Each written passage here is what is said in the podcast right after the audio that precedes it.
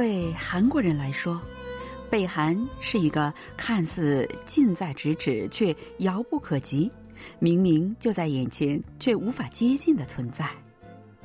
虽然南北韩人民自古便是一个民族，却已经有七十多年无法相见，甚至无法互通音讯。韩广书斋邀你一读节目将在六月份为您推出特别企划——脱北作家笔下的北韩系列节目。今天的第一期节目将为您介绍作家李志明的小说《小狗的故事》。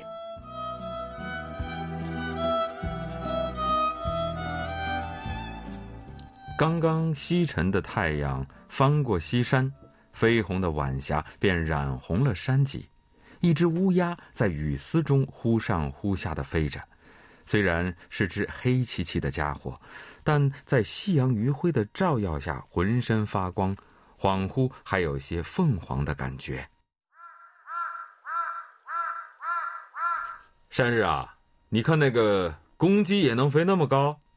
囧武仰望着天空，问正在跟朋友们玩跳格子游戏的儿子：“爹，你傻了吗？那怎么可能是公鸡啊？当然是乌鸦啊！”作家李志明，一九五三年出生于咸镜北道的青津，在北韩的时候是一名戏曲作家。二零零四年脱北来到了韩国以后，一直保持着活跃的创作活动。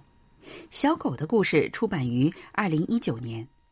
故事的主人公叫炯武，他有一对儿女叫善女和善日。炯武在星辰煤矿工作，是一个坑口的坑长。爹，你去哪儿啊？去买猪肉吗？你这小子肚子里生了蛔虫吗？前天晚上刚给你煮了猪蛋蛋吃，又要什么猪肉？就是想吃肉嘛。要是不给我买。我就告诉妈妈，你每天在集市上喝酒的事儿。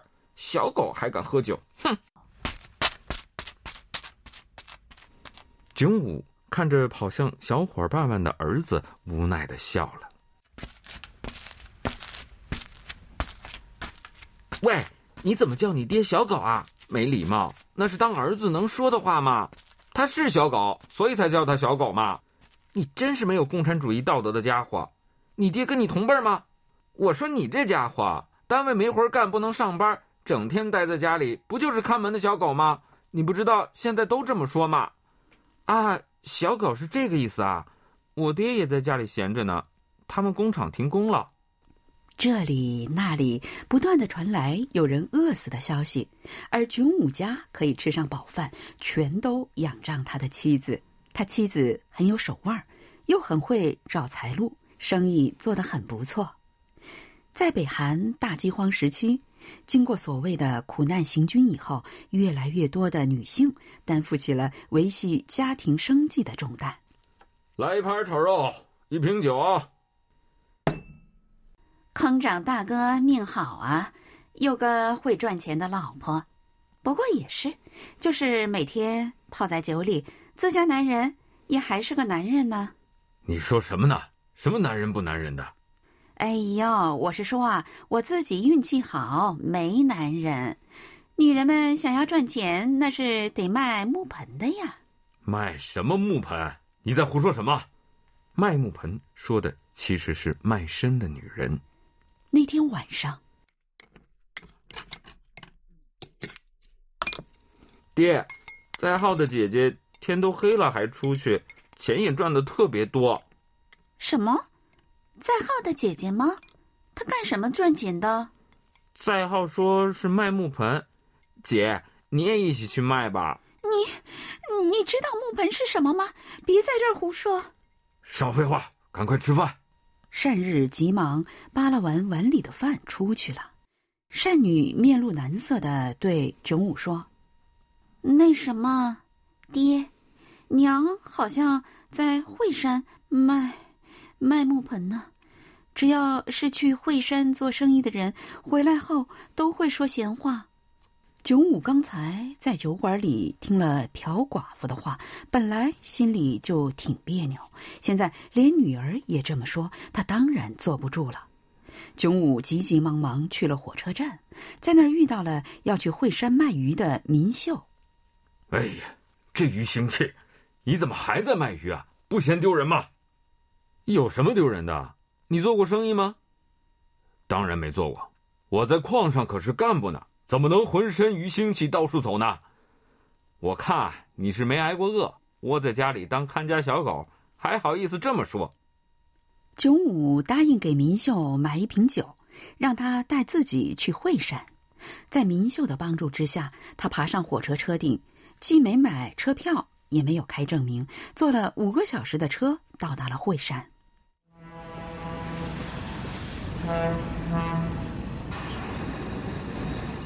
九五刚一出检票口，就看到了自己的妻子跟一个男人在一起，他偷偷的跟在他们的后面。九五的妻子和那男人离开火车站附近，走到了一个偏僻的小胡同，然后进了一座三层的房子。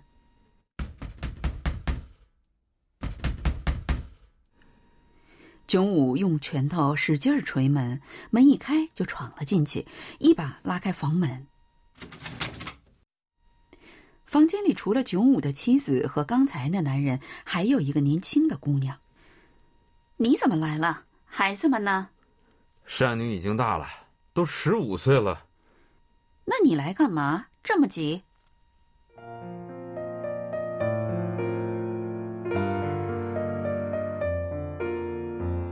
连山女都说娘在惠山卖木盆。你就是因为这风言风语、冒冒失失，大老远跑来的吗？不管别人怎么说，你也得相信我啊！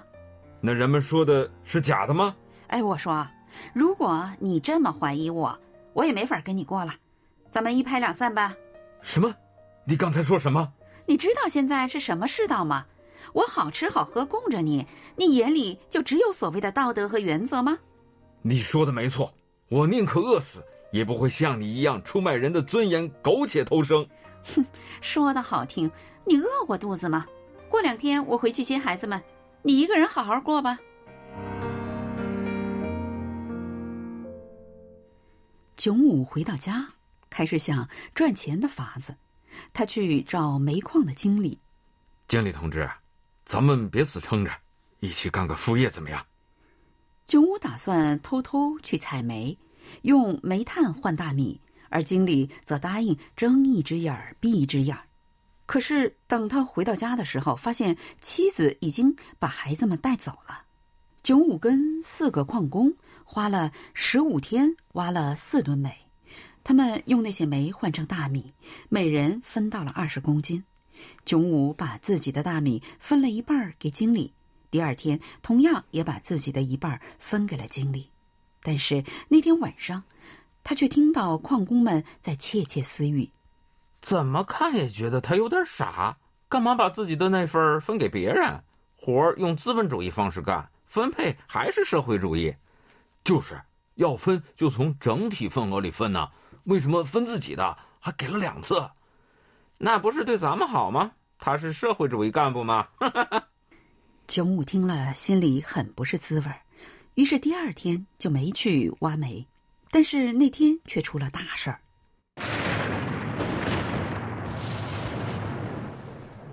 坑口坍塌了，一个矿工丢了性命，另外两个也受了重伤。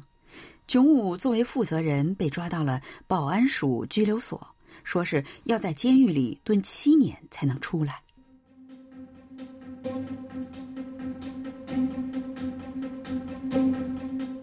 在囧武接受审判的前一天，妻子来探视他。看看你都成什么样子了，饿了好几天吧？要不是你离家出走，我怎么会落到这个下场？这全都怪你，知道吗？啊，是吗？那你就好好坐牢吧，七年里好好学习，出来的时候改头换面吧。像你这样的家伙，没点挫折是不知道天高地厚的。再见了。保安队员笑嘻嘻的对囧武说：“你可知道自己娶了个好老婆啊？”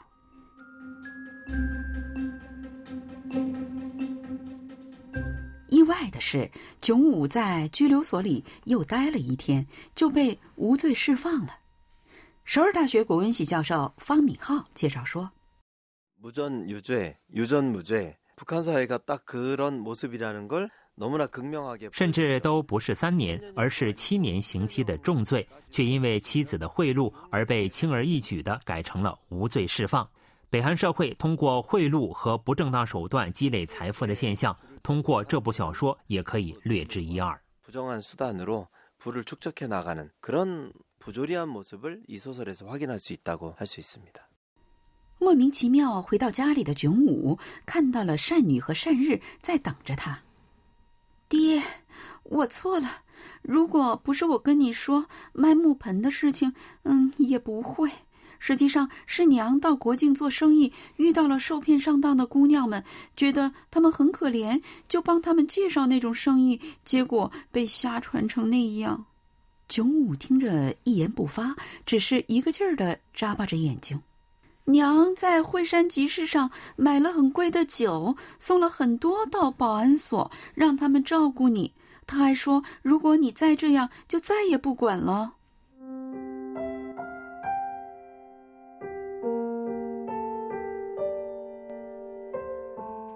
炯武一边平复在拘留所那几天受到的惊吓，一边左思右想。晚上，他去找民秀。民秀正在把鱼和冰块包装起来，打算坐夜车带去惠山卖。他看到炯武，吃了一惊。呃，民秀，上次我真的很抱歉，不该笑话你浑身都是鱼腥味儿。民秀说：“没事先把背包的口帮我撑开吧。”两个人把用塑料袋包装好的鱼放进了背包里。民秀，我也想试试做这卖鱼的生意，你愿意教我吧？民秀很高兴，说：“两个人一起干的话，利润就能翻倍。”他还开囧武的玩笑，揶揄他矿上的大干部真的能背着装满鱼的背包，浑身鱼腥味的到处走吗？你这家伙，现在这年头，干部有什么用啊？傍晚太阳下山的时候，西山山脊又被夕阳染红了，一只黑色的鸟在天上飞。一眼就能看出那是一只乌鸦，囧武嘟囔着：“难道是这世道又臭又黑，都成了乌鸦的天下了吗？”说着，囧武突然停下了脚步。那上次我为什么会把那丑陋的黑家伙看成公鸡了呢？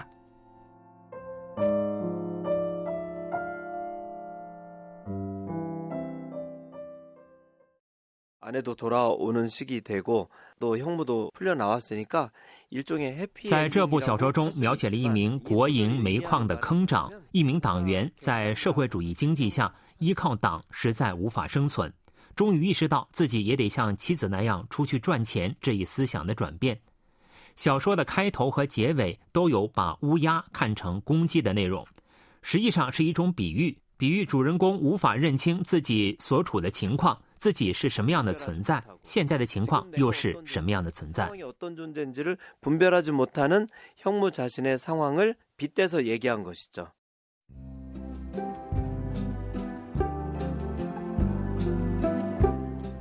听众朋友，今天的韩广书斋邀你一读节目，为您介绍了六月系列节目脱北作家笔下的北韩第一部作品李志明的小说《小狗的故事》。今天的节目是由立新跟小南为您播出的，同时韩国国际广播电台一个小时的中国语节目就全部播送完了，感谢您的收听，再会。